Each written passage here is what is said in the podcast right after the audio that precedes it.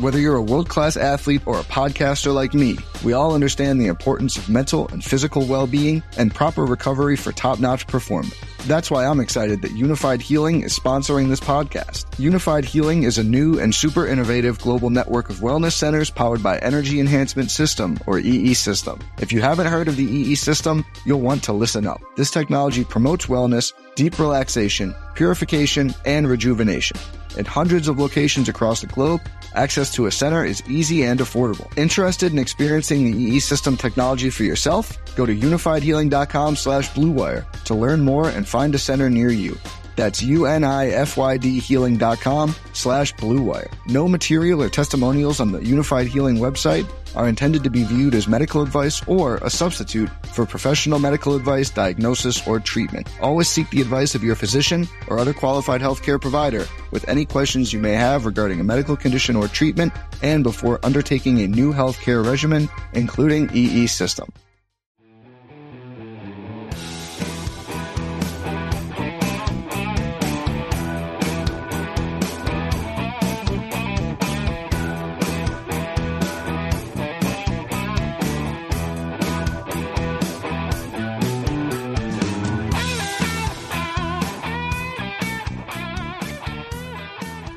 As the great MLK said, we have a moral obligation to still do this podcast, even though I'm down here in Miami, Florida, doing some work for Go Long and such. Bob, how you doing? What's happening? Good, Tyler. It's a beautiful day up in southeast Michigan. Do you remember that Martin Luther King quote? I think it was verbatim. That I, I, I didn't hear that thing. No, I heard something about it, but that's what it was, huh? Yeah, you know, down those lines, down those lines. It's naturally he should come up at a time like this, but the people uh they're waiting on bated breath for they've heard me blab on enough, I think, about the events of uh, the past week or so.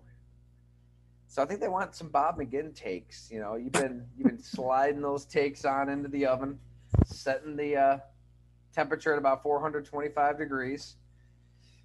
I don't know, Bob. I mean, it's just like I don't uh, here. Just to repeat, I mean, I talked about it with Jim Monos on our Go Long podcast, and yeah, wrote about it before he went on with Pat McAfee. I, I honestly, I really don't care if he's vaccinated or not. There's a debate to be had there. It's being had by everybody. It's just the uh, the line you know, to cut to the chase, I mean, he lied to everybody. He wanted everybody to believe he was vaccinated. He wanted to be a part of the mob that he allegedly abhors. Like he he he, he was a coward. Like he wanted to go along with it. He told everybody he was vaccinated. He said yeah to the direct question by Ryan Wood at the press conference. And then he said he was immunized. And then he was asked a follow up question and then he doubled down and created distance between himself and those who should not be judged that are unvaccinated. Um, anybody with a set of ears with two eyes saw it for what it was. Uh, I think that's I think that's really where the backlash is coming from. I don't know. I mean, people are going to be pissed off that he's not vaccinated and he put the team in a really hard spot. I, I get all that, but I think that the the um, the temperature was raised to a different level. I mean, it's been insane, obviously because of the line. And I'm not going to lie, Bob, this isn't a surprise to me. This is a quarterback who controls and manipulates the narrative around his career. He has done so for quite some time. He's unbelievably talented on the field. I don't know if I need to like preface with that. Like goes without saying he's he's a Hall of Famer. He's there's I mean the Packers know what he is. I mean there's a reason that they brought him back after he dragged them out into the public square and had them flogged in front of everybody for six months. But uh, th- th- this is who he is. I mean, he cares deeply about what people think of him, maybe more so than anything else. He he he hates criticism to his core. You know, there was a front office member with the Packers. Um, when I wrote that story, Bleacher Report, I don't have the quote in front of me, but basically he said, "This is somebody who still to this day cannot stand anybody saying a bad thing about him. Like it, it, it bothers him to his core, even though he's Aaron Rodgers, even though he's a future Hall of Famer. and this was almost like the uh, the the climax of that. Like he thought that he could kind of talk his way out of it, and that people would be on his side. He was incorrect, and he kind of tried to walk back it with a non-apology uh, this week on the McAfee show. So, anyways, I don't know. I guess that's my takeaway. I just think it, it shows who he is, and you know, he's somebody that's not going to be that truthful with people, and he's somebody that throws a football really, really well. And he'll be back on the field soon, and people will be cheering for him, and they're going to be winning games, and people will probably forget about this by and large. Will the players in that locker room welcome him back? Publicly, they will. Privately, they'll see this guy as a fraud and not much of a leader. I mean, I never thought he was a great leader anyway, kind of a semi leader. And with all this, putting his teammates in danger, they're seven and two because of him, not eight and one. Kansas City, that team's a hot mess. And I saw that in the week before against the Giants. That spread was ridiculous, seven points. They beat the spread. Um, I mean, they would have won that game hands down easily. You know, he influences, he's influencing so many people in Wisconsin, so many people worldwide with his quackery, this quack science stuff he's got going. What is it, ivermectin or whatever it is, the animal thing. Joe Rogan. I mean, all this, he's a bright guy, but he's just like a victim of misinformation. He's he's run into this and and his allergies, Tyler.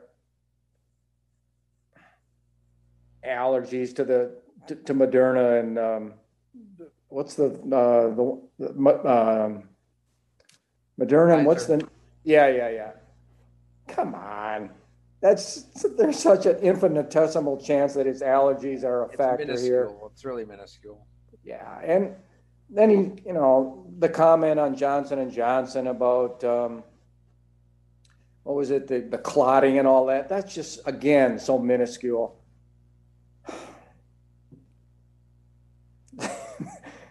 Kyrie Irving, Beasley, Kirk Cousins, those guys came out, you know, and were men about it at least.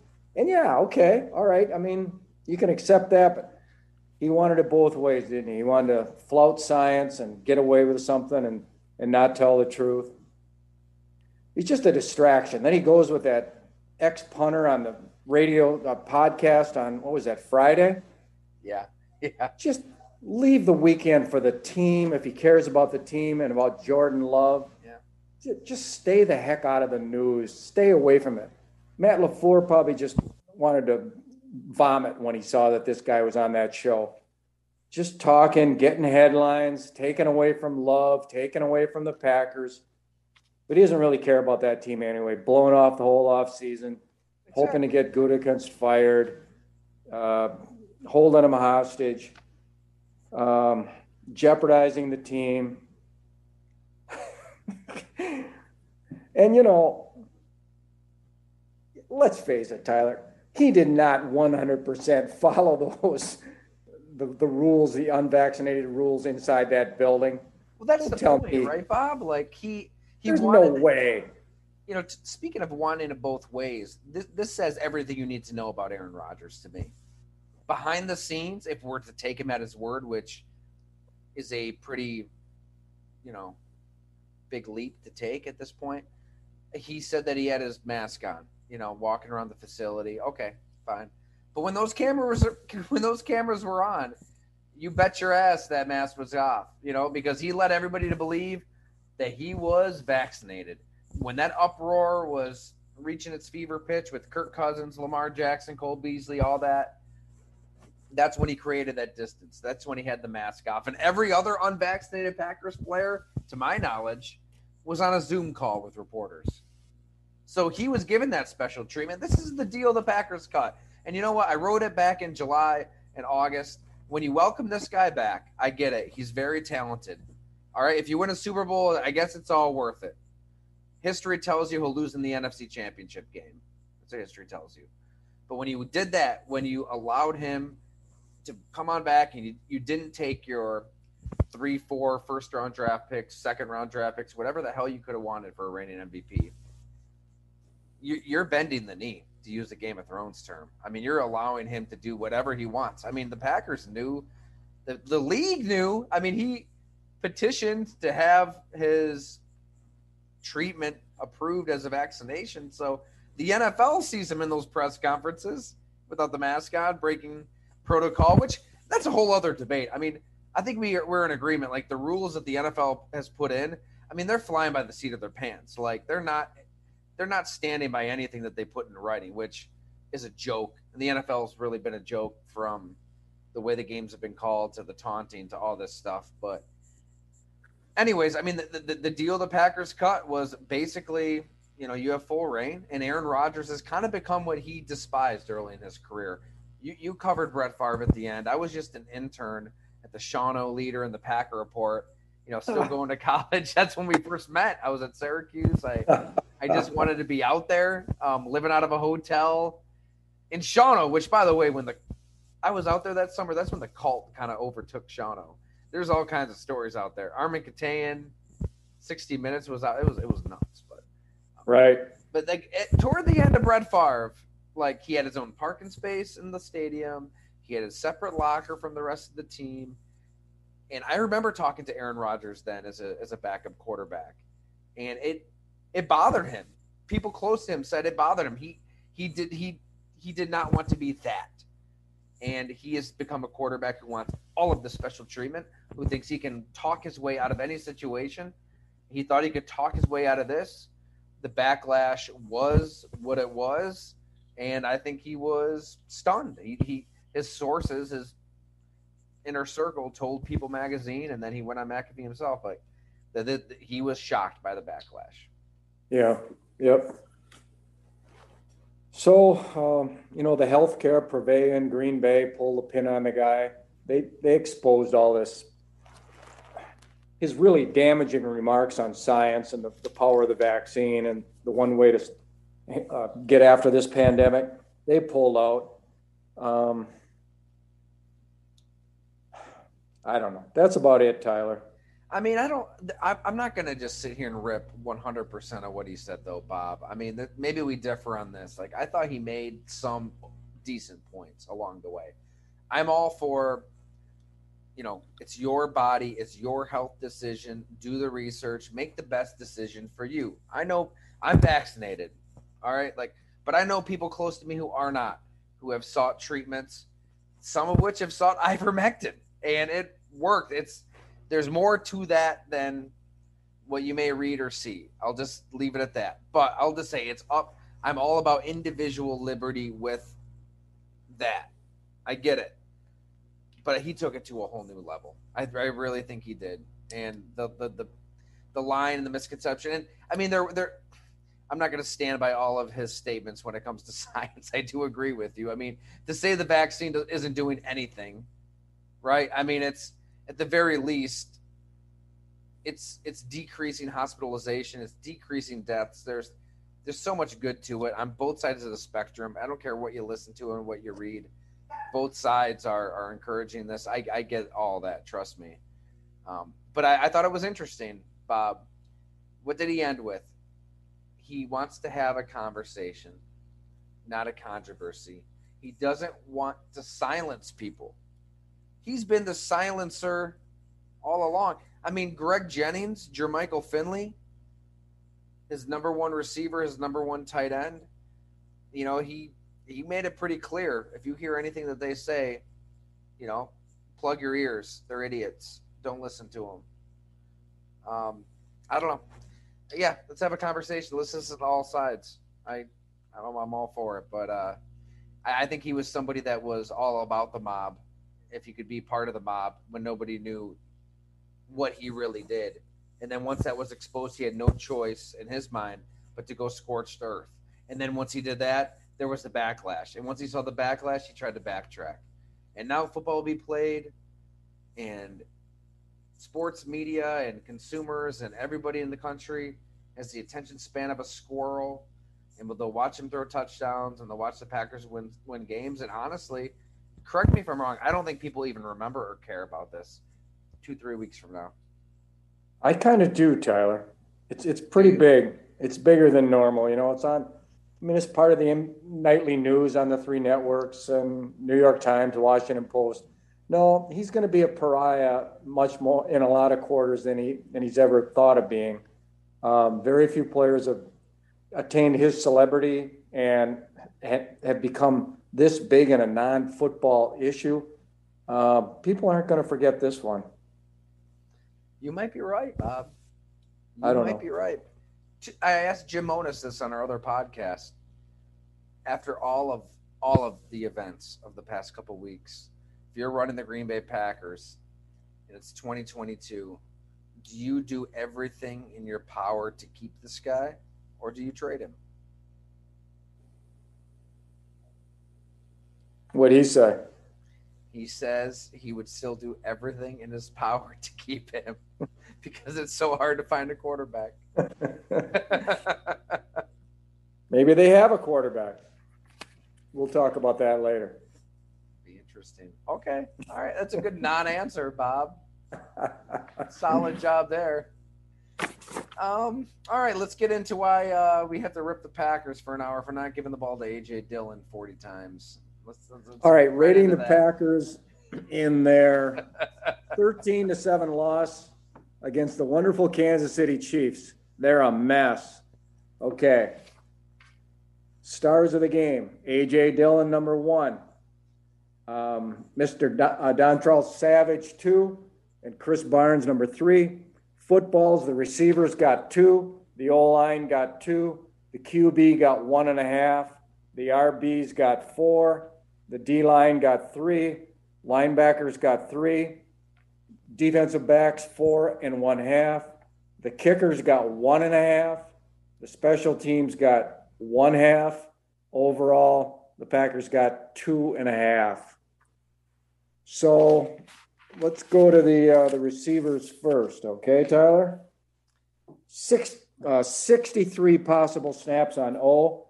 Snap counts were. They're all back this week. So uh, Jordan Love had a full complement of players. Uh, Davante Adams, 58. Allen Lazard, 53. Valdes-Scantling, 34. Cobb, 33. St. Brown, 3. Amari Rogers, 0 for only the second time in nine games. Malik Taylor, 0. And Winfree, who Juwann Winfree, who played 54 the previous game, was uh, back on the practice squad. Okay. Um, let's talk about Marcedes Lewis.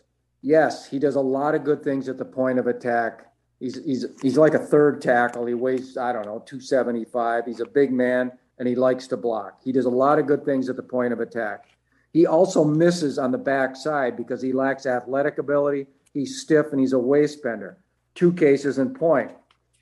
Um, on one drive, he missed a cut block on Frank Clark on a second and seven, and it just wrecked a drive, and they ended up uh, having to punt. And on that play, he motioned over, short motion from out wide to, to right near Clark in a wing position. He could set up anywhere he wanted on that to get a good angle on Clark, yet he was laid off the ball. Clark went right by it, screw, uh, hammered, I can't remember the running back, uh, loss of a yard. Now, later on another drive, uh, he again motioned down, got in the wing position exactly where he wanted to be. Here's, um, oh, uh, the defensive end, um, Melvin Ingram, cuts inside. He's late. Dillon's tackle for a one yard gain ruins another drive. I mean, there are disadvantages to having this guy on the roster. He hasn't played a special team snap all year. Obviously, he, he's not going to threaten the seam against uh, cover two or two man or anything like that. He's a good point of attack blocker. On the backside, on cut blocks, I think he's subpar. I take the athletic 245 pound, 45 pound guy doing that than this guy who can't get off the ball and he's stiff. Okay, so they they missed Robert Tonyan. There's no question about that. Uh, we'll talk about uh, Dafney and um, You know, Lewis is a good friend of Aaron Rodgers, though, Bob. I, th- I hope you should know that. oh yeah, okay, good. And um, Deguara later. Okay, wide receiver Adams. Um, you know, he just comes back from COVID. He couldn't re- start practicing till like Friday. Um, didn't do much. I mean, you know, he's a Rodgers guy.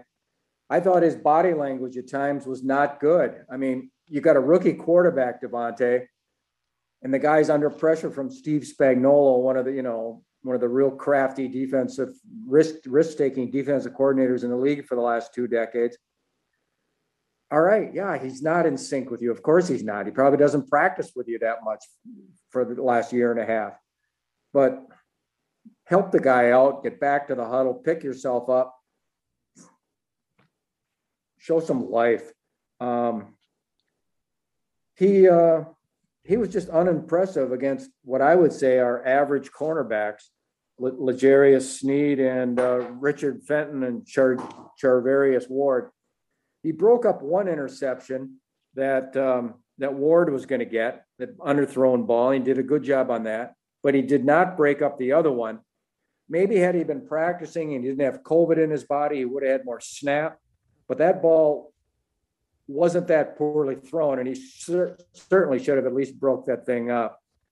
Um, when they needed third and three, they put him in the slot and they got two within inches. And then on fourth and one, they put him in the slot on the other side and he got it for him. Both nice little routes. Well done. Um, Andy Reid said it was L'Jarius Sneed, Sneed's best game of his career in Kansas City. Um, most of that was against Adams. He's got to own that. Okay. Um, Lazard gets targeted once, one time. 20 yard touchdown against Sorensen, ducked under the guy. That was their one one trip to the end zone. Um, MVS, again, his speed keeps cornerbacks off him and off other people. I mean, that against weaker teams in Green Bay, and don't forget now, they've only played three home games out of nine. They're going to be wiping out some people in Green Bay, and this guy's going to be a key factor. Uh, he's a good ball player. When he came inside and caught that ball at the end, he caught it in his hands after five weeks off. He's a good player. Randall Cobb, I mean, the ball was should never have been thrown, but again, with uh, Juan Thornhill all over him deep, the guy bodied up one on one and made the play for 35 yards. It was a hell of a catch. Um, he gained 15 on a third and 10 over in the flat with a very determined run. He eluded Sneed uh, within the first couple of yards, cut back inside, showed guts, and got it.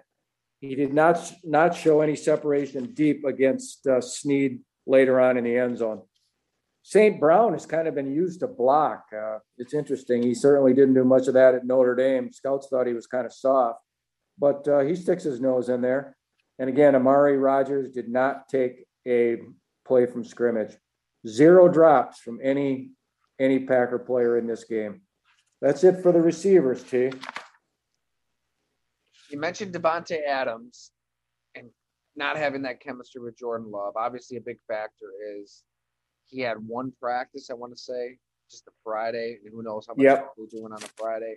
Right. That's kind of a a lot of teams. You're in, you're out, you're done. He Yeah. wasn't there in OTAs. I mean, you know, he sat out of OTAs when Aaron Rodgers sat out of OTAs. It was kind of this maybe a collective decision. Who knows? Uh, really, the truth to that. Could that have helped at all? I mean, if he's there in OTAs, at least catching some passes from Jordan Love in those whatever it is, three, four practices. Maybe, it's on Matt LaFleur too. Maybe maybe you should get Jordan Love some reps. I, it, it sounds like he was just on the scout team still all the time.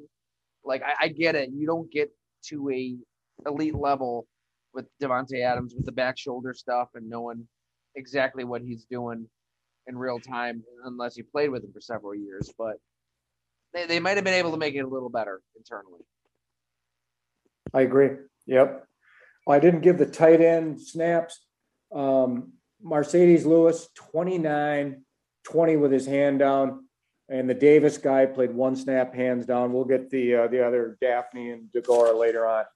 Okay, the O line, what'd they get? Two. Okay. Uh, Royce Newman, after a fast start, he's not playing so good right now. He, uh, in the last three games, he's had a couple stinkers, and this was another one. He had a false start penal- penalty. He had a holding penalty on a, a run for 18 that was called back. Um, he got beat back door by Chris Jones. I mean, had he had a lot of problems with Chris Jones. He allowed four and a half pressures, did Newman. Um, he was overmatched by Chris Jones. I mean, a lot of people are, but uh, they're having all kinds of problems against stunts, really bad. Uh, Lucas Patrick, again, we've said it. He is a tough, tough player, but as a center, he just does not have his head on a swivel. He, boy, it's nothing like Corey Linsley. Or he, I was I was impressed the way Myers in his first couple starts, the rookie from Ohio State, how this guy uh, was seeing things. Patrick doesn't see it, and it's hurting him on on stunts, games, twists. Uh, it's a problem. So I assume Bakhtiari will be back this week. He's got to be activated. Maybe he doesn't play this week, but on Wednesday he'll be activated. He has to be, otherwise he's out for the year. And then uh, when he starts, that's to be to be determined, I guess, how he looks in pads and things. All right, but who do they put down on the bench? They move Jenkins to to left guard, and who do they play at right guard? Do they stick with Newman over there, or do they move Runyan? Well, one thing was really interesting. Um, LaFleur has never done this. He does not alternate people. But for the last five plays of the first half, all of a sudden he puts Jake Hanson, the center from uh, Oregon State, I believe it was. No, Oregon. He puts him in at left guard and takes Runyan out. Now, um, Hanson did begin his career as a tackle, but he moved to center and he started 49 games at center for the Ducks. So he is a center, okay? Now they put him at guard for Runyan. And all five snaps, Hanson did well. They were all passes. I didn't get to see him come off the ball. Uh, he was only a three star recruit. Let's get a little information on him. He, uh, six, four and a half. He was 306 coming out bad 40, really bad, 5.45. Wonderlic of 23. He's got pretty short arms at 32 and three fourths. Hands are really small at nine and a quarter. He's just he's just a steady guy, and some people thought he'd be a starter. He was a sixth round pick. All right, he looked good against two stunts. He handled them beautifully. He passed them off. He picked them up. It was really good. So they put him in for Runyan over Newman. So hmm. we'll see who's going to get the green weenie when uh, Bakhtiari comes back and uh, Jenkins moves inside. Um, Lucas Patrick does anchor up against these big people. He anchors up. I give him a lot of credit. It's not so much leverage; it's just guts, man. And uh, he doesn't really get walked all the way back. He might get back, walk back three, four yards, but not six or seven or eight. Um, but again, his alertness is a problem. Um, Jenkins was against Frank Clark. Whew, that was a powder keg, Tyler. They were just ready to duke it out, hammer it out. Uh, nothing ever came, but they were shoving. On the pressure department, four and a half for Newman and four and a half for uh, Patrick. Hmm. Then Billy Turner was okay at one and a half, uh, zero for Runyan. Runyan did some good things in this game. And um, in fact, he was about my fourth or fifth star of the game, and Jenkins only allowed one. In the bad run department, the, the, Packers as a team only had three. Um, Marcedes Lewis was responsible for one and a half. So, under tremendous pressure, Spagnuolo blitzed five or more, 46.3%, by far the highest against the Pack this year. And six or more is even more notable, 19.5% four six man pressures and four sevens, Tyler, with a couple of zone blitzes um, uh, mixed in. So there was a lot of pressure on this line. And to be honest, they didn't do a very good job. I mean, that's it. Yeah. Uh, you'll probably get into it when we uh, transition here to Jordan Love, but you know, is that on, is that on the quarterback? Is it on the coaching? I mean, we all saw the same thing. We all saw Spagnuolo just unleashing blitzes on a second year quarterback nonstop, making his first start. And, you know, Jordan Love is is in a split second chucking it deep up the sideline and, and hoping for something. Is is that because Matt LaFleur is like telling him, all right, when they blitz you like crazy, just throw it up up the sideline. And there was a play there where you saw Lazard maybe open over the middle. Uh, is is that on the quarterback? I I don't know the answer to that, but I would they, say they, they were looking- unprepared. looking at this thing, Tyler, at least 50% is LaFleur's fault. You got to build in survival plays when you, I mean, everybody knows Spagnuolo. It's not a surprise he's been doing this. And now he did not, it was all, his first zero pressure was on the seventh drop back. So the first six, he was taking his time, seeing how the rookie looked, seeing what LaFleur had in his game plan. Well, as it turned out, not much.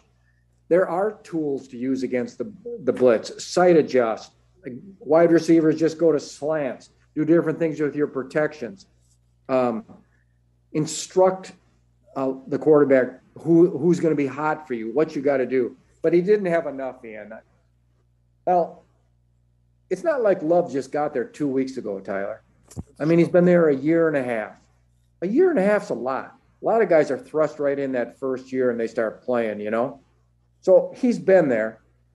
And he needs to take his share of the blame too. Now, there were knocks about his decision making coming out of the draft.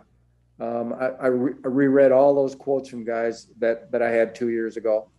The people didn't like him, didn't like his decisions, didn't like his demeanor or his temperament, uh, question his leadership to an extent. They love his body, they loved his uh, his arm, his swag. He's got that stuff, you know, and he can throw a good football. You could see that. Um, you know, he's a raw bone guy. I mean, he looks just like you you draw him up. Um, there was noise here in this stadium. We've been there, Tyler. That's a really a noisy outdoor stadium. Maybe the most noisy of all the outdoor stadiums. In my book, it's number one. Yeah. Okay. And it was a windy day, 15 to 20, you know? I mean, that doesn't make it easy. I don't think that's a very good defense, but you got Chris Jones and Frank Clark, and you got an old line not playing very good. There was a substantial amount of pressure brought on because this, this coach of his didn't do the job. Um, he, uh, I can't say he panicked. He was inaccurate. He, and that was the other knock on him coming out. Of his, how many incompletions? Of his 15 incompletions? Yeah. 19 to 35 or 34. Yep. I got 11 of them were really offline. So it's pretty bad. Yeah. Period. It's pretty bad. Um, you know, right away throws that screen to Dillon. Well, he oh they threw LaFleur starts him off with a nice bootleg right off the bat, and he throws a bad ball to Dafney incomplete. Then they get that screen, I think, on the second series. I can't remember, and he makes AJ Dillon catch that ball down by his ankles. It was just kind of the weirdest flip in the world. That was strange. That almost was messed up. Um, you know, I'm just going to nitpick here on some of my notes. I mean, he should have had a pick six by Ty- Tyron, Tyrann Mathieu on the side. Yeah, it wasn't a good route by 28 Dillon, but I mean, it was a miracle really that he caught that ball. Um, that should have been picked. It wasn't thrown, wasn't thrown well. Um, he ran five times for 23 yards. Um, showed his stiff arm twice on two gains of eight and three. He eluded Chris Jones once and gained five. The only time he really took off without having any pressure, and he should have stayed in the pocket just once, that was a gain of seven. So it wasn't a panic situation. The ball to Cobb, I mean, that's just pure luck, shouldn't have been thrown.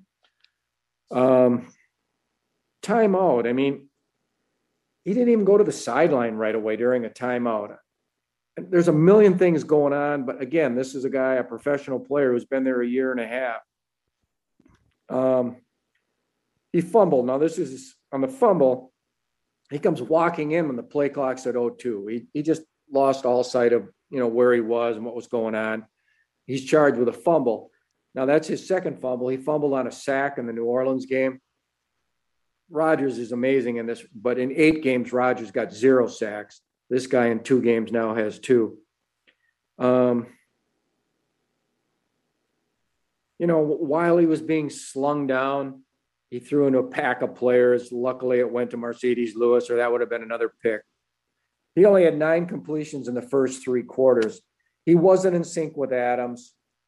That's a tough ask. I get that. Terrible on third down, 0 for his first nine. Team never dropped a ball for him.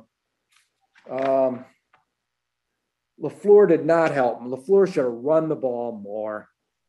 He's got two good backs, and the line has done a good job run blocking, better than pass blocking this this year.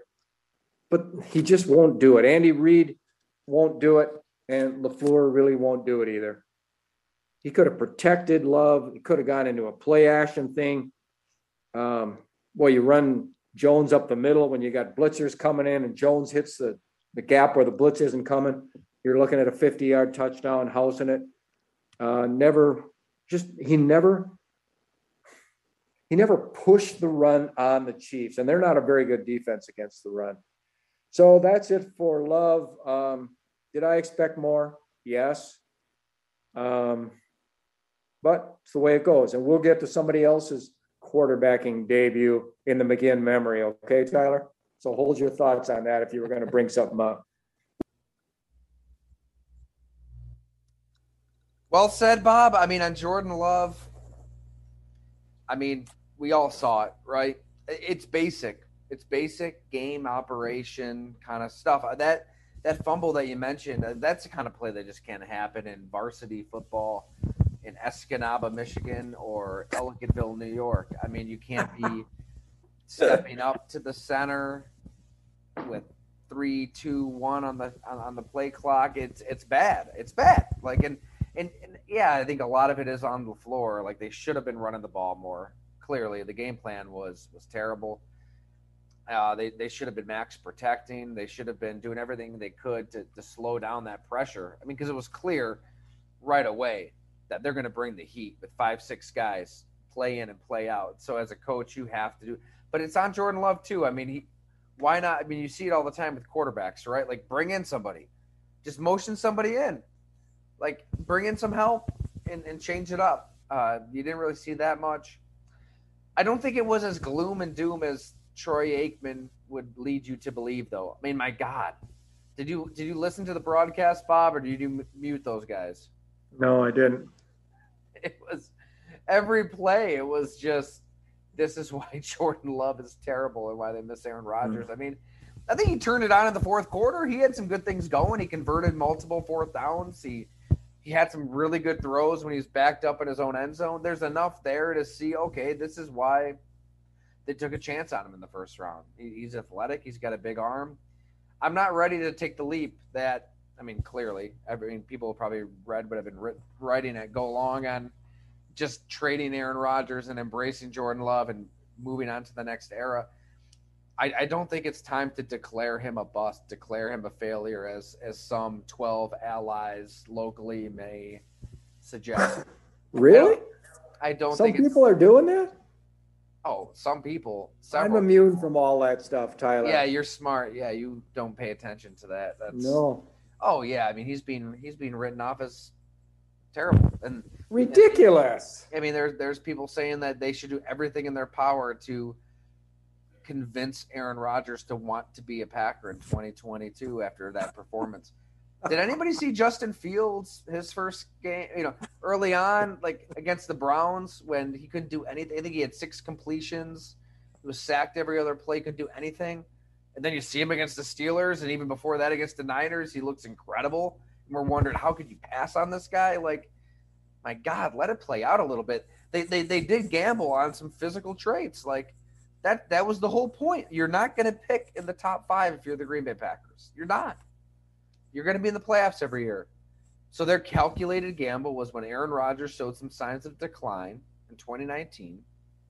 We're going to trade up, get this guy 26, develop him for a couple years, and then transition. Now, Aaron Rodgers, you could say, and I'd probably agree with, has been a hell of a lot better than they probably expected the last two years.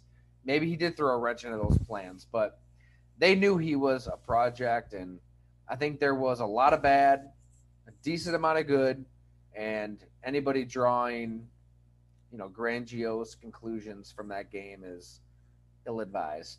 I would suggest. I agree, one thousand percent, Tyler. Yep. We don't know.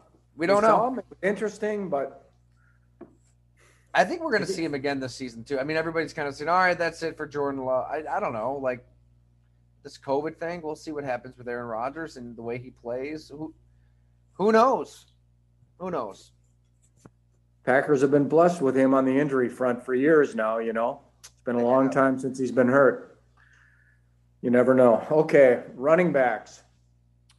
Um, of the 63 snaps, Aaron Jones played 40, Dillon 24, Deguara primarily as a tight end. Okay, almost all 15 with one with his hand down, and Dominique Dafney 25, one with his hand down. All right, uh, yards from scrimmage. Dillon 12 touches, 90 yards. He defeated Jones in this department, maybe the first time all year. I'm not sure. Jones was 12 touches for 53. It was an excellent, excellent game by both these guys. Um, really played well. Let's start with Dillon. Um, like we talked about last week, he is running lower. He's running behind his pads. He is giving punishment, not always taking it. He also shows good feet, man. Um, he cut the daylight on a, on a run for 15 showed some shake and bake in, in that hole. His first attempt gain a nine, that was a power surge kind of a deal. He caught that ball at the shin top, man. That was sweet, 15 yard. And then he made the miracle catch on the sidelines, although he ran a lazy flat route on that thing. He made a nice catch later on a high ball in the flat, caught it right in his hands, showed good hands. Blitz pickup, I only saw him once or twice. He broke a total of one tackle. Jones broke three and did a lot more blitz pickup. I got him with six good ones, uh, most of them against the linebacker Ben Niemann. He ran decisively. Um, boy, he was square in blitz pickup. He's got a lot of guts, this kid. He has become a really good pass blocker. Um, remember, Ahman Green became a good pass blocker? Yeah, and this guy is too. You know, it's interesting. LaFleur, I want to get the exact time of this here. Um, this was okay as they're they're driving in the middle of the fourth quarter. They got first down after about five first downs. Remember the one they started the drive on their own eight. Now this drive ended with an interception, but on back-to-back plays from the Kansas City 39, the exact same formation, he ran the exact same play. You could go a million years and not see LaFleur do this. Uh, Dafney and Lewis were over on the right. Uh, no wide receiver. Uh, there might have been a wide receiver. I don't know that there was. I forgot. And they caved down that side of the line, and Jones saw it and just cut right out their blocks. He gained nine on the first carry and six on the second. It was beautiful. These cutbacks, back to back plays, nothing wrong with repeating plays. But LaFleur is a pass guy, you know. Um, broke three tackles. Okay, let's look at the tight ends. Um, obviously, they miss Tonyan and his receiving dimension. Deguara's the move guy. Dafney's primarily a, Y guy. He's either you know being a wing position or with his hand down. I thought Dafney was a little slow getting out on that opening bootleg that was poorly thrown. He's a wing blocker and he's a good blocker. I just don't know Deguara. I don't know that he's really much of a tight end. Uh, you know, I think his niche is fullback. I don't know what he is. He's a third round pick that to me is not a third round pick. Tyler, when they took that fullback in the third round, let's call Deguara fullback. That was the first fullback drafted that high since what was it, 2007, when the Chargers took a guy from the Big Ten, I can't remember. It's like 13 years, you know. You take a fullback in the third, it's a luxury pick. It's got to come through for them. Um, it hurts their offense with uh, without having Tonyan, and they got three guys that they that they like. Obviously, well, now they got to make it happen with them. That's it, there, T. Can they get by? I mean, can they get by with this collection of tight ends? Yes. Look at all the weapons they got in the backfield and on the edge. You make it work. Injuries yeah. happen. You make it happen, man. All right, um, the D line. Now let's talk about the defense in general first. Um, you know, I got all, all the hosannas were ra- you know, coming down on the D for this wonderful effort against that wonderful Chiefs offense. Well, that is not a wonderful Chiefs offense. And no, it's not. They're not good right now. They really aren't. I mean, you might, if you hadn't seen a game this year, you might think, oh, yeah, they're really good, but they're not. But let's just look at how that game ended. Okay. They pulled, they're six points down with 449 left. They got, uh, Green Bay has two timeouts. Okay. They got to get a stop, Tyler. Yeah. And it's not hard in this day and age to get a stop. You just play, man. All right. Barnes comes through, gets a great hit, second and 11. Second and 11 now. They got a nickel defense out there. And Barnes blows the coverage off play action, and they hit Kelce down the middle for 22 yards. That's why Barnes is three in, in the star department and not two or one.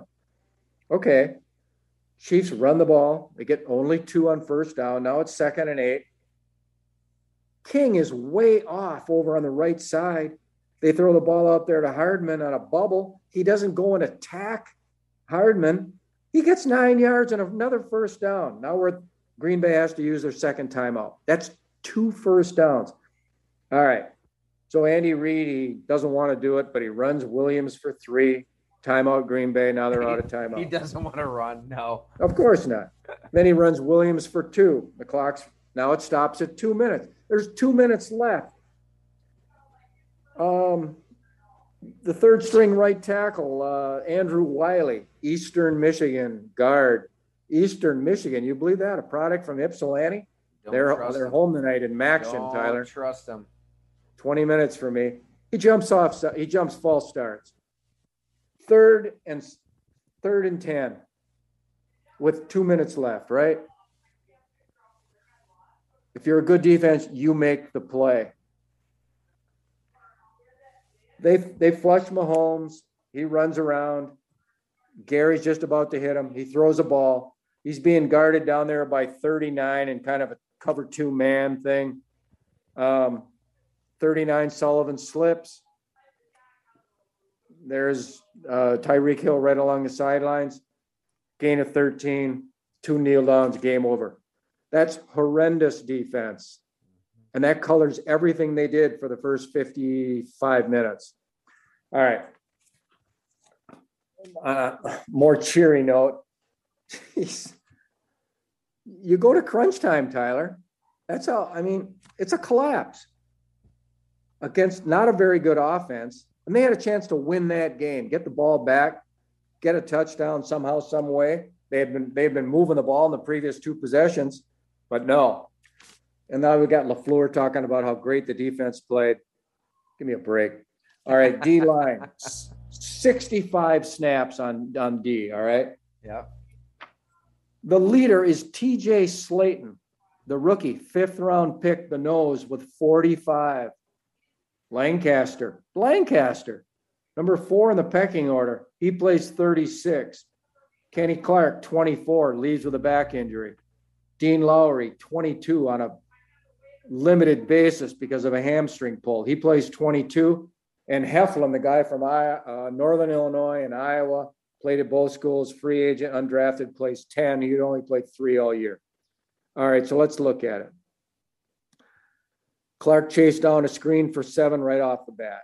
Looked good. Um, his last play came with two minutes left in the first half. He came off the line of scrimmage. The ball went the other way on a running play. There was no contact from the guy from the offensive lineman. And you know, it's one of those things. I've had a ruptured disc. You've had back problems, Tyler. Yeah. He just came up, and you just you can just see it in his body. He's spasming, of course, that terrible pain, maybe down his legs with a sciatica, and he's just moving really gingerly. And he left the game and never returned. He's had back problems in the past, in addition to groin. These guys really sucked it up without Kenny Clark. I will say that. All right, let's talk about Lowry he only played 22 snaps. I mean, he would have played 45 in this game or 50 with all the other injury problems. Kiki didn't play. Uh, concussion, was it? Kiki did not play because of a concussion. He's their other starter. That's right. So they're down a lot. Um, all right, let's go to Slayton. You know, he's this massive guy, right? 330, 340, fifth round pick. He had he had his high snap count was 16 against New Orleans in garbage time in the opener. Now he plays 45. All right. Yep. So Slayton's best moments came in that last series. You know, Barnes made the play for minus one on the first run. Then Williams on a gain of two. I mean, Slayton's in the middle of the line looking like a six year veteran, man. I mean, he's jacked. He's talking. He sheds Joe Thuney, who's been Thuney, who's been in a couple Pro Bowls, gain of two. Then he shed the right guard, Trey Smith, on a carry for three. Then he went back and shed Thuney again for a gain of two. Three plays in a row. He was doing his part. Too bad the people in the back end weren't doing theirs. Um, on that goal line stand, I mean, he got a stuff on that thing for uh, against a double team for no gain. Now he was up and down too. Okay, on the second goal line play, he got buckled, um, and on the third and one, he, he did too.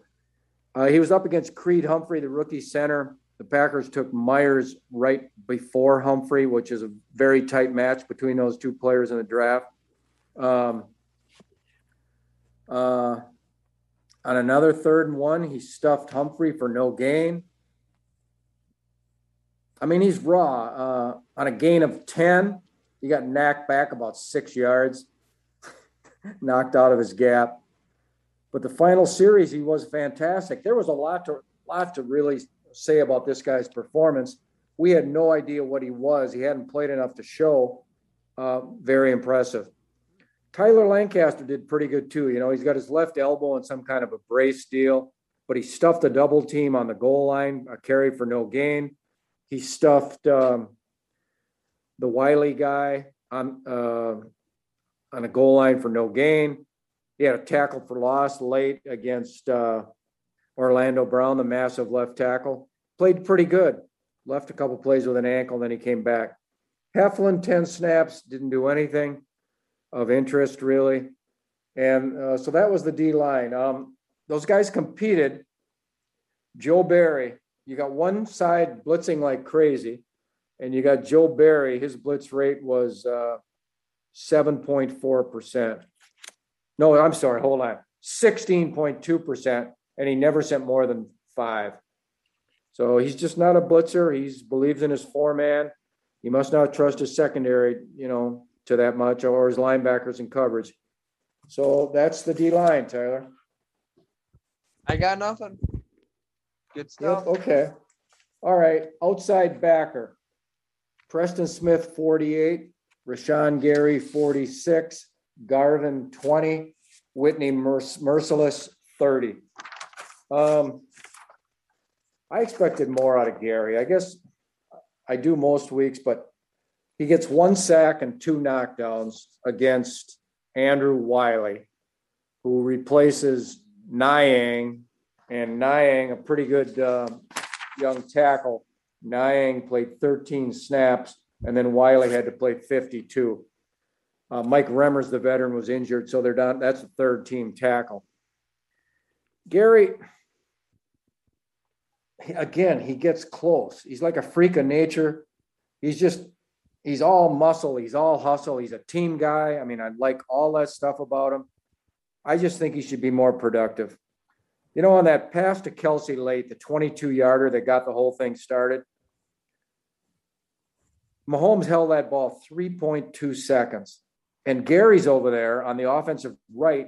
They're blocking him with a tight end, Blake Bell, one on one. And he couldn't get to Mahomes, and he had 3.2 to get it. No, he couldn't get to him. He got there a step late, as always. I think he did not.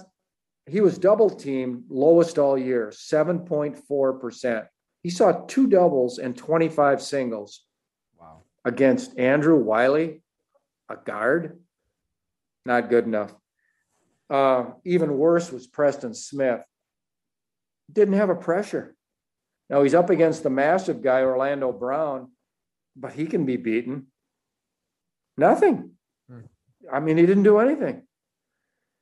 Um, Mercilus had zero pressures. You know, he's a waist bender. He's 30 years old or 31. He's stiff. And he's just, he played a reverse well that was tackled for minus four. Um, you know, this was really telling. Late in the game, he had been that rover. They're short on D linemen.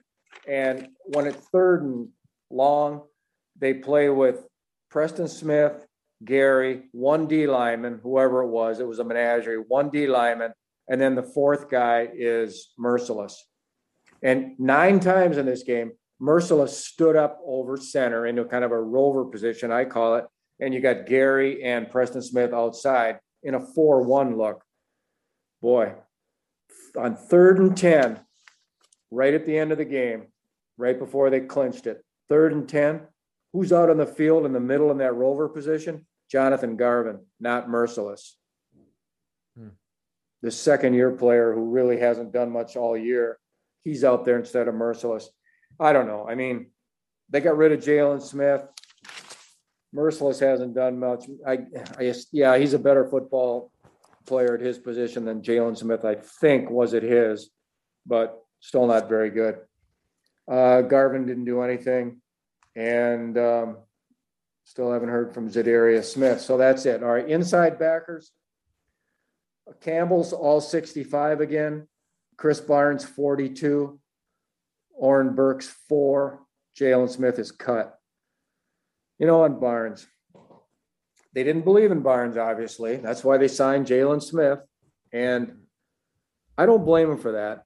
And he only gave him 27 snaps, and Barnes had had some injury problems there in games three and four. He got knocked out of game three, missed game four this is the best we've ever seen Barnes. Uh, his best game as a Packer, and he had some good ones last year.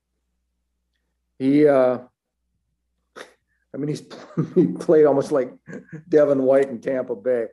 He was right away fast read and smacked Williams, knocked him backwards after a gain of two. He was reckless, stuff on the goal line for no gain. He crushes Williams in the flat at the one yard line, preventing a touchdown. He, when he saw it, he just triggered beautifully. Um, he had a miss in the backfield, but he made great effort running through, and then his teammates got the guy for a gain of two.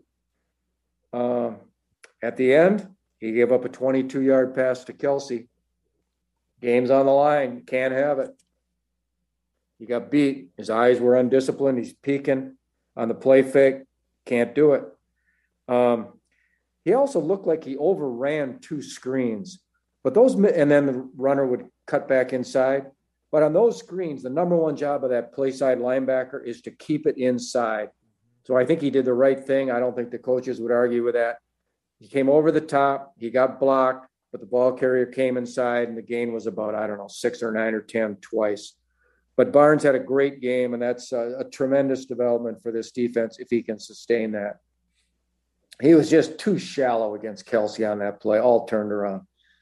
Okay, Campbell. Um, boy, he got blown up by Blake Bell on that fourth and one down on the goal line for a gain of 11. Um, poor coverage at the end of, end of the half on a 25 yard pass to Kelce. Um, gave up the touchdown pass to Kelce, too.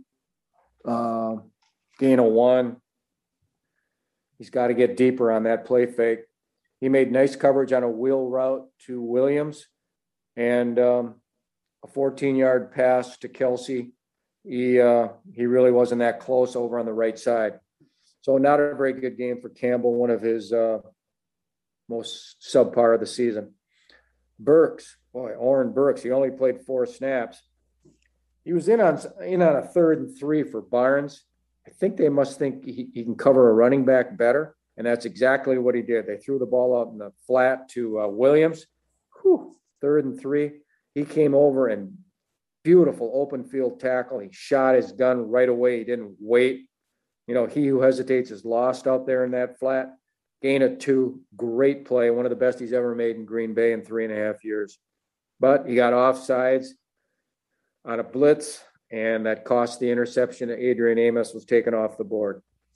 So um, that's it on the uh, on the inside. T. That's that's the backers. Blake Bell, he's been in the league seven years.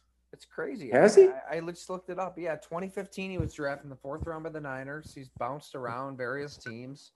You're right, though. He popped to me too. It's like this, this dude's still in the league. Like, boy, great work if you can get it. He just gets in there, just bashes folks. I mean, he was a quarterback in college. He was Yep. kind of a hybrid, what they call him, the belldozer at Oklahoma. Did they? Yeah. Let me ask you this though, Bob. I mean, you, you're, we've really dug into Campbell. We've really dug into Barnes. The last time we were together in person on the beat, the inside linebacker that was under much scrutiny was AJ Hawk, who also happens to be a co-co-host of the uh, Pat McAfee Aaron Rodgers show. I mean, I don't know.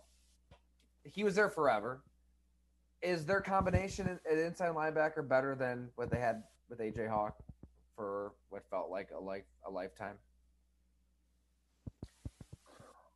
Are these players better than Hawk? I can't say that right now. No, I. I mean, Hawk did play some pretty good football, Tyler. You know, I agree. I agree. especially early. I'd take. I mean, Yep. I you know, I saw some deficiencies in Campbell this week, and Barnes is not there yet. I mean, I take Desmond Bishop over Hawk, and I take Nick Barnett over Hawk too. Just you know, at, at the peak of their careers. But Hawk right now, I take over these two guys. Yeah, I would. We had a lot of conversations about Hawk back on the old podcast. Remember? we I- did. I was such an apologist. I mean, he's getting the defense lined up. I, I, I, there's a value to that. Like he's running the show. Um, Yep. The all-time leading tackler for what it's worth. Uh, he was there forever, but yeah, I mean, it's it's one of those positions they haven't really valued in the draft or free agency. They're they're just drafting guys fourth, fifth round, picking guys off up up, up the street. I, I think that's what most teams do, but then you see who won the Super Bowl. You mentioned Devin White. I mean, he was a top five pick. And he, Yeah. he's a special talent. They so. they wanted to take C.J. Mosley or Shazier in 2014. I remember that. yeah, the and they both went a couple picks before and they got stuck with Clinton Dix. No, they tried. They really tried there. And I can't remember many other situations where they had an inside linebacker in their sights. All right, keep it rolling, Bob. Don't let me. All right. DBs. Um, Kevin King comes back after missing three and a half. Well, he missed five and a half of the last six games. He plays all 65 snaps after Stokes suffers a injury in pregame warmup, didn't play a snap. He was in uniform, laughing it up on the sidelines, smiling. It can't be that bad, but he couldn't play. So they start Douglas over on the other side. He plays all 65. Rasul Douglas now. I mean, do you really believe this? This guy off the Cardinal practice squad, four teams, or- uh, and he's playing every snap. Sullivan, the nickel, played 53. Uh, that's it. Yiadom's out with COVID. Jean-Charles never played. Uh, Alexander's on IR. And the safeties, Savage and Amos again, every snap, all 65 that's been a tremendous uh, bonus for a new uh, Joe Barry. Amos is one smart player back there running the show. And Black plays 10, Scott's inactive. All right, let's start with um, Kevin King. He played okay. I mean, it's like he had fresh legs and he wanted to hit people and he really went after guys. Um, he was aggressive. He forced a fumble that uh, forward progress. He didn't. He lost the fumble. Boy, he really attacked Hardman. I think it was. He was feisty. Kevin King feisty, getting after people, taking on tight ends in the run game, uh, pushing and shoving. Made form tackles. Usually drops that head and you worry about a neck injury. Not this time. He was form tackling, head up, hitting what he sees. Um, but he waited on that hitch at the end costly mistake, nine yards and a first down, and he dropped that pick. That I mean, the, the pick. If he really had confidence there, he could have ta- not only caught it, he would have taken that thing to the house. Um, So that was Kevin King. Douglas, he got another penalty. That's his fourth penalty in three games. Holding penalty on third and eight against Tyreek Hill. You know, he covered Tyreek Hill a lot with safety help over the top. I mean, they weren't, he wasn't out there. They were clouding there all the time. Joe Barry was a zone guy this week all the way. Um, Rasul Douglas, he's not afraid. He, uh, they try to target him and he jumps under routes and things. He's kind of got some moxie. I don't think he's a big, great tackler, but he kind of carries himself. He's an interesting cat. He plays pretty good. All right, Sullivan um, did some good things. He got minus four. He tackled a guy on a reverse. Uh, he was tight on um, Tyreek Hill one time on a deep ball that fell incomplete. I know it's tough hanging with Tyreek Hill for six, seven seconds. I know it's a bitch. The game's on the line. All right. You got to do it. You can't slip. You just can't. He slips and Hill catches the ball for 13. Amos maybe should have come over from uh, from that two shell quicker too. He, but he just wasn't good enough to stick on Hill for that long. And all right, what are you going to do? All right, the safeties. Amos, he's just got good command out there. Not only is a good tackler, he just he lines people up. He runs the show. That's not Savage. That's Amos. You know, it might cost him some accolades. It might cost him some things, but I think he's really an unselfish guy, and he's a pretty good player. Savage had one of his best games in Green Bay. Um, he had a tackle for loss on fourth and one on a great read in the flat. He uh, he screwed up a, uh, a a bubble against Hardman, in which Hardman fumbled, but they ruled it after that he was down. Um, he broke up a pass to Josh Gordon in the middle, a really nice play.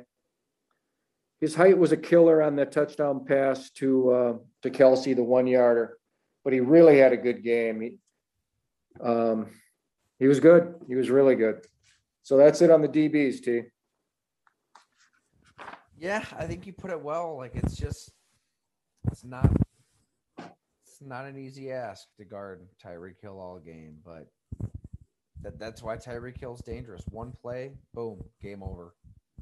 Um, but I, I would think that, they, that they've got to be pretty happy given the circumstances. I mean, you lose a starter in pregame warmups, like that. That's crazy. I, I couldn't really dig up more detail on that. They they didn't really say, but I, I guess he's good to go now. Eric Stokes.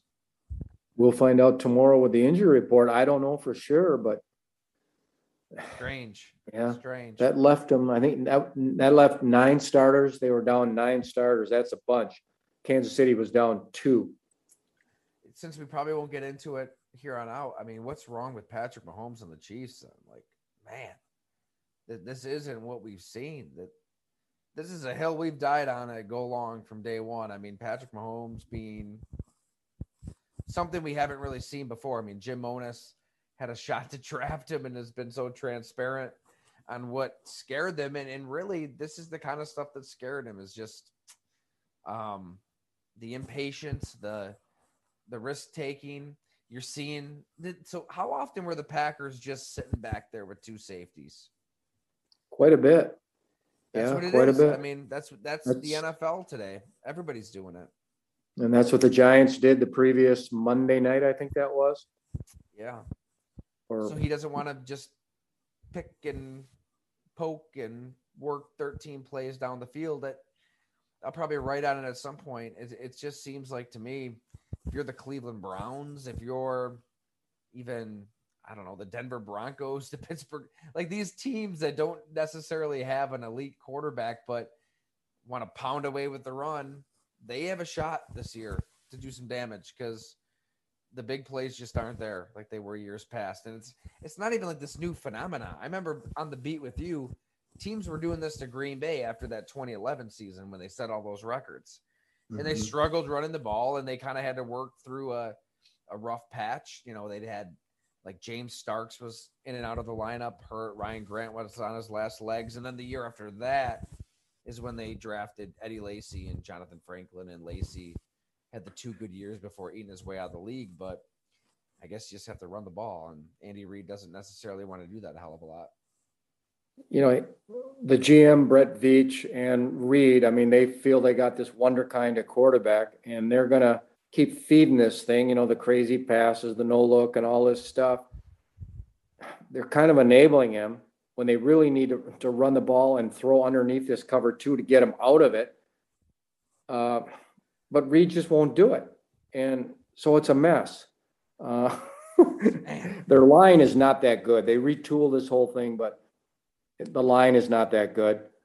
And maybe they get Hilaire Edwards back. That helps them, but their backs are really just ordinary guys. Yeah. They sure got a great punter in Tommy Townsend, though. What a game. Holy man. And get into His those net. special teams then. Let's hear it. His net, six punts, he netted 54.3 with five inside the 20. Wow. That didn't help Jordan Love at all.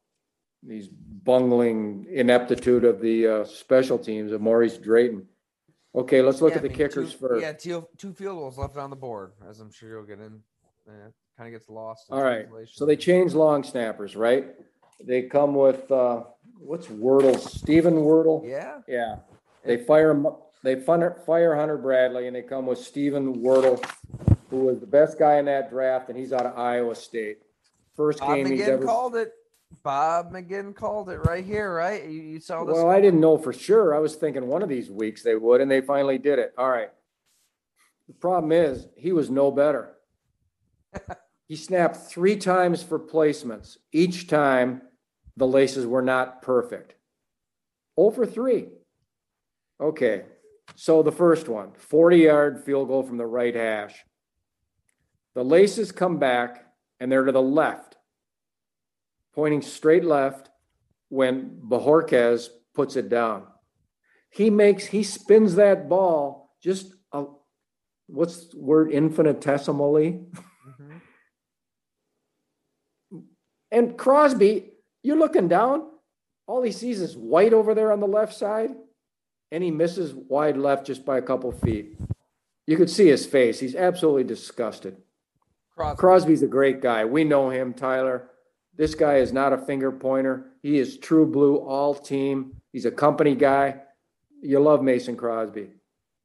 They're letting him down, man. Okay. A couple minutes later, he's got a 37 yarder from the left hash, right? This time, the laces come back badly. The ball is snapped so fast it almost goes through Bojorquez's hands. I think this guy's got more velocity than Bradley. The first one he struggled to catch too. I think this is a, I didn't time it, but I think this is a faster snap than Bradley was sending back there. I'm almost sure it is. So there's an adjustment there. Again, the laces are left, and the guy never made any attempt. Now, J.K. Scott was spinning snaps all the time off Bradley the last two or three years. He didn't even do a darn thing. I mean, was it kicked low? I can't say that because the protection was so terrible that Dennis Kelly, who hadn't been in the lineup since, uh, I don't know, week four, he comes back off injury. He gets beat on that thing terrible. And the block is made by uh, Alex Okafor, gets his hands up and stuffs the ball. And finally, on the one extra point Crosby attempted, um, the laces came back left. Bojorquez did about a quarter spin, but it still wasn't all the way facing the goalpost. And he almost missed that. That extra point was went left. He almost missed it. Poor Crosby, okay?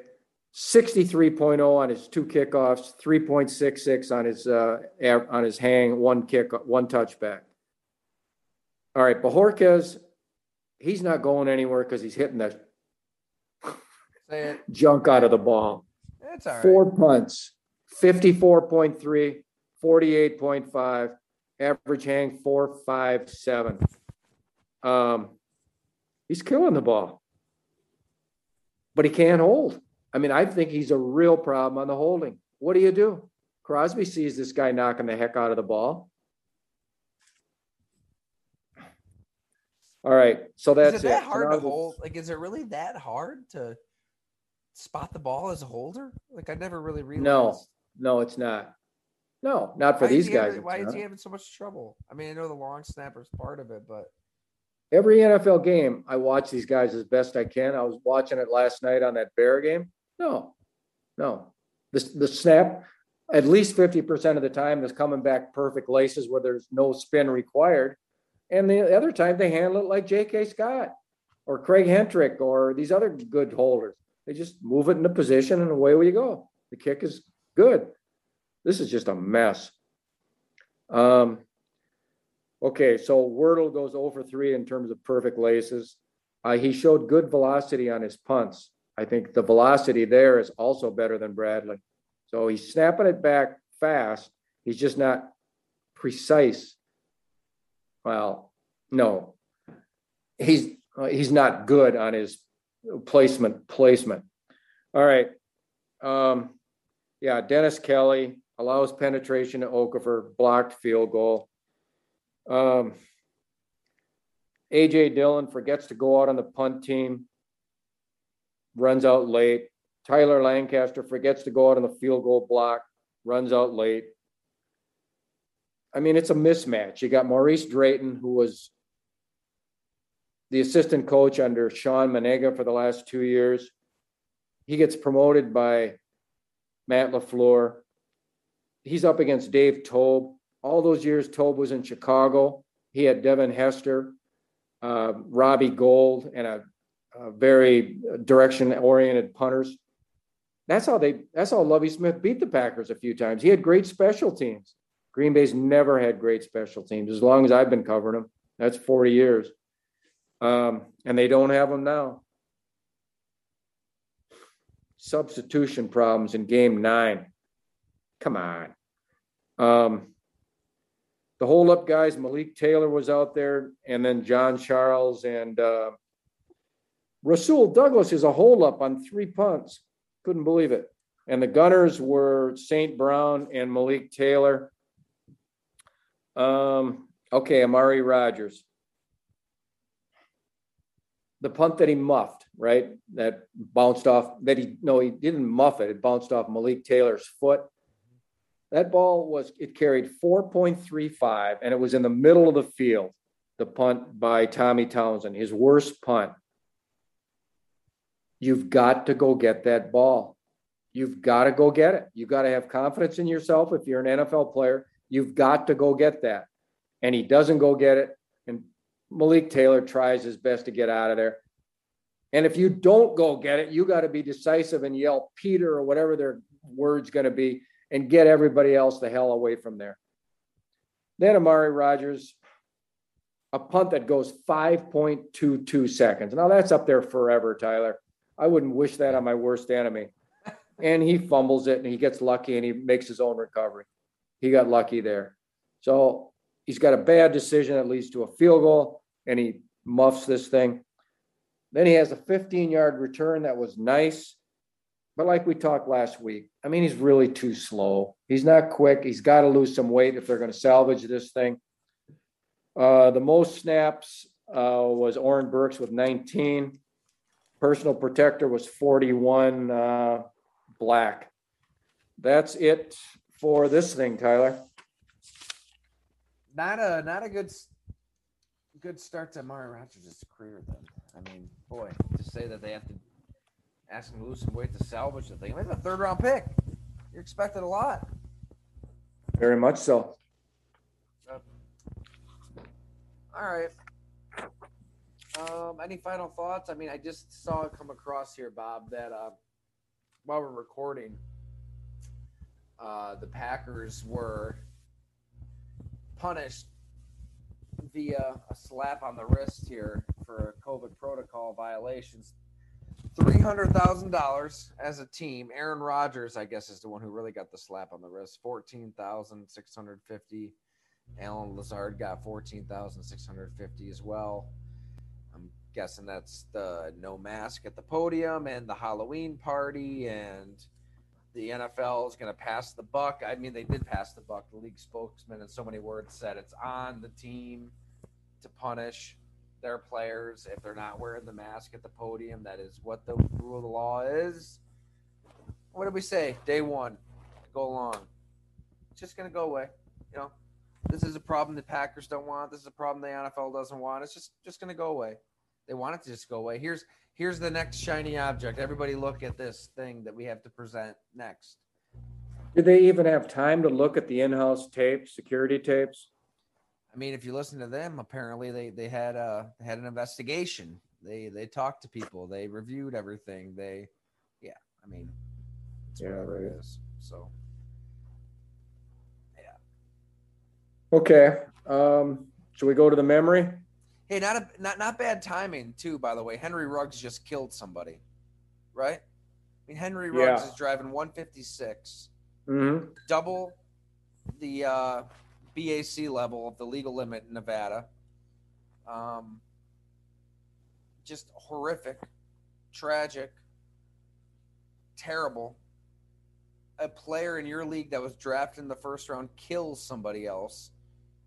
Uh, same same time as all this Aaron Rodgers stuff. You know what I mean? I'm I hate to be cynical, but I, I'm sure the NFL didn't didn't mind that Ruggs didn't get more play nationally than it did. I, I don't know. I, I mean, I guess I guess we talked about it a little bit. Other people talked, uh, but God, that, that that's huge news. That's It is. That was on a city street. That wasn't on a freeway. A city street, unbelievable. like strip malls, speed limit like 40, 45. Yeah, they don't want they don't want that representing the product. So that's unbelievable. All right, sorry to really Yeah. take a turn for the dark there, Bob. Thanks, but, uh, Tyler. on a brighter note, it's a time for a McGinn memory. You got your newspaper there. We're ready to go. Yeah, I do. Let's finish it up. All right, let's go to September 13, 1992. Uh, you were around then, Tyler. I was five years old. Okay. Well, were you watching games at that point? Were you a Packer fan? Not quite yet. I was uh, 1994 was the big Okay. All right. the big move, but um, God, at that point, my dad's probably put me in Bills gear for all the Super Bowl parties. that ended in disappointment. So this was um, we're we're going back to this game because it was Brett Favre's first meaningful playing time as an NFL guy. It's his second year after Atlanta. Green Bay had lost in overtime to Minnesota 23-20 in opening day at Lambeau. A very encouraging opening day for Holmgren, Wolf and company. Don Majkowski played well. So then they went down to Tampa, to the big sombrero, Tampa Stadium. Only 50,000 that day, that day. 90 degrees with 68 humidity. It was brutal. I remember that. It was horrible down there. Um, and they had some uh, some rough sledding down there, Tyler. Didn't get the job done, did they? The Buccaneers 31, the Packers 3. 31 to 3. That's Holmgren's most lopsided loss in his seven years. Tampa Bay was favored by two. Um, yeah, I, it was. I'm looking here. so the, the visitors' locker room, Tyler, was in. It was in a really weird place at the Big Sombrero. It was right off the field. You, you go down this little tunnel, but only in about 10 yards. And there was the door under the grandstand. And it was a cramped little place. I remember the Raiders were in there the first Super Bowl I covered. And that's when Al Davis was, I was following him around the locker room, that little cramped place. just win, baby, just win. He's going around each player, you know, all these guys. Okay, so and the buses could park up real close to that front to the one door of this place. I think it was only one door, and that's where the media was going. The players, I mean, just coming out. So Ray Rhodes, the uh, defensive coordinator who had been with the Niners during all those Super Bowls, I asked him if he had ever seen anything like this, and he, and he just he was so everybody was so hot and disgusted, and he goes never and he just went to the bus and he had a bag slung over his shoulder. You know, nobody had ever seen anything like this in that Green Bay outfit. Can you imagine Ron Wolf what he thought? He hates the Buccaneers, as you know. Um, let me. uh, I love that stuff though. Like I miss the NFL being in that place. You know, cramped locker rooms, just a lot of the BS just kind of stripped away. You know, you- you're Completely talking, agree, you're talking Tyler. to coaches, you're talking to players, you're getting real shit like that matters. Um, yes. Not three hand-picked people to speak at a podium that have scripted what I. Like, oh my god, that I, I really wish I could have been covering the team with you then. You're you're a thousand percent correct. Yeah, a, uh, you know, battered old press box and a crummy stadium. I love it. Give me the locker room. press box. Yeah. buses, coaches. You could talk to anybody. Who cares? You know, everybody's human beings, and we're we all got a job to do. All right, Lindy Infante coached 64 games. He only got blown out by the worst margin once. Forrest Gregg, his 63 games, he got blown out worse twice. And Bart Starr, in his 133 of his cheerless tenure, he suffered only four worse beatings. Okay, Vinny Testaverde, Wow. 22 of 25, 88%, one completion short of breaking Ken Anderson's league mark of 91%. That was in 74. He totally outclassed, did anything he wanted against Rhodes' defense. But now let's get to the quarterback, okay? Majkowski starts. He goes 10 of 15 for 75. Obviously, no touchdowns, one pick, 50.7. Mike Holmgren pulls the pin. He pulls the pin and he comes in with Brett Favre. What's the score at halftime? Let's check that out. I got it right here. It was 17 nothing. Okay. He had seen enough. Yeah. And Don was not happy. We'll get to that in a second. And he comes in with Favre. And on the first series, Favre throws a pass. And you know what happened to it? Tipped back to Favre. Yes, batted. Yep. And then they swarm Brett for minus seven. One reception, minus seven. There it okay. is. Yeah. Brett goes eight of 14, 73 yards, uh, zero touchdowns, and one pick for 41.7. So here's what I wrote in the Milwaukee Journal on the rating the Packers. Uh, both Majkowski and Favre continue to make errors in judgment and execution. Favre's superior arm strength enables him to throw into tighter seams than Majkowski, creating more potential big plays. But on the two occasions when Favre had Sterling Sharpe behind the defense heading for a touchdown, one of his hanging passes was intercepted and the other was broken up. Um, Brett said, I got my feet wet and I'm happy for that. By no means did I have an A performance. then he also said, uh, let me find it. You remember talking to him then? Uh, on that game, no, I don't that day. No, I don't. Now, there's another quote in here from Brett. We got to find it. All right, so here's what Holmgren explained. He said, he, Holmgren had been a quarterback coach for 10 years, but he had seen enough and he knows you don't want to pull a guy. Uh, he said, We couldn't get anything going. Got it, Tyler. In the first half, and that's not always the quarterback's fault, said Holmgren. As I told Don, it was kind of like a relief pitcher. The way it was going, I thought, what the heck? I wanted to play Brett early this season, perhaps, and this gave me my best chance. I don't want to make too much of it. So I went up to Majkowski. He said, Of course I'm angry. I didn't want to come out. He told me he didn't have a quick hook. We were only down 17 to nothing. I've been in games before down 28 and 30 and come back. I guess he said he wanted to experiment, and that was the time to experiment. Uh, Brett Brett also said, "Yeah, I was surprised. Don was doing a good job. One thing about Fire Boy, he would never rip a teammate like that. That's Don didn't play a bad ball game. I got my feet wet, and I'm happy for that. I called a couple wrong plays that were signaled in. so, so a couple days later, Holmgren said, Majkowski's still my starting quarterback. Um, everything is okay. He and Holmgren talked, Majkowski and Holmgren talked about it on the flight back. Okay, we know what happened the next Sunday, right? Majkowski goes down in about the 10th snap when Tim Krumrie hits him in the ankle. In comes Mr. Brett Favre. He's wacky, unprepared, doing all kinds of crazy shit, throwing the ball over the place, but he made plays. 22 of 39 for 289. The touchdown, 35 yards to Kitrick Taylor in the cover two hole down that right sideline. 35 yard score with 13 left.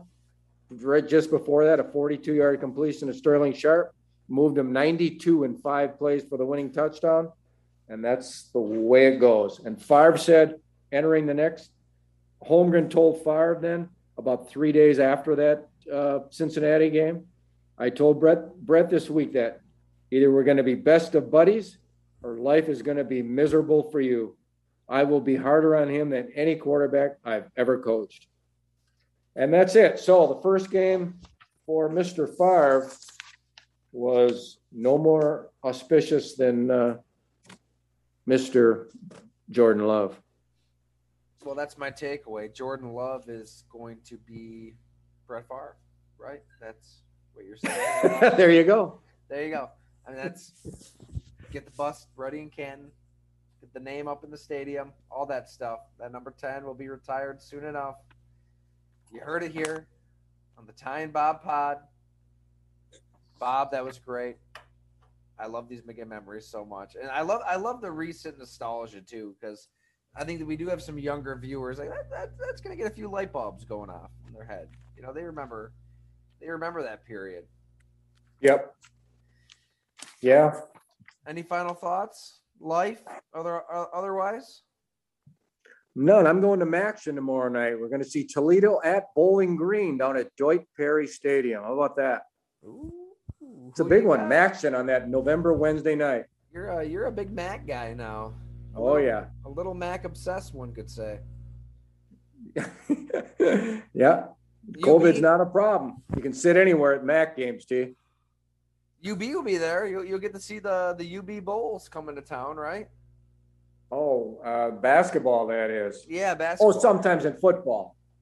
Yeah. Oh yeah. Yeah. All right, keep an eye on them. Uh, you know what's Game sad of- though? That nobody really cares about them in Buffalo. I, I wish. I, I shouldn't say that. That's a little strong. There, there, there are fans, but I get pissed off that there aren't more fans because they're really, really good. Football and basketball, both teams have been great. Campus is just like a little north of the city, and uh, I don't know. I got. I, I you would think Buffalo, New York, that everybody's going crazy. For Let me ask you this. Tyler. At that Buffalo, the UB Stadium, do they have a track around the field? Yes, to my knowledge, yes. Yeah. That's what Eastern Michigan has. It's the only, I think it's, well, the only school around Michigan that's in the MAC. yeah. They have a track, and these are 10 lane tracks for Yeah. big track meets. aesthetic. I went to two games at Eastern the last couple of years. I may not go back, and I like the school and the MAC. You're too far removed. Whereas if you go to, like, I went to Western Michigan last week, and Doyt Perry's got no track, you're right there, you know? I hear you. It does feel like you're further away for sure. Yeah. Same with high school games. You try to go to high school games that don't have a track. I know it. Well, Yep. we had a cinder track and a mud slop shit field, so like we had nothing. You probably had a better field than us, Bob. We, we never had a track in my high school. We had a track team running on grass around the football field in Chuck Taylor's. That's how it should be. That's how it should be. Oh man. All right. Let's sign off. What do you say? Yep, sounds good. Thanks for listening, everyone.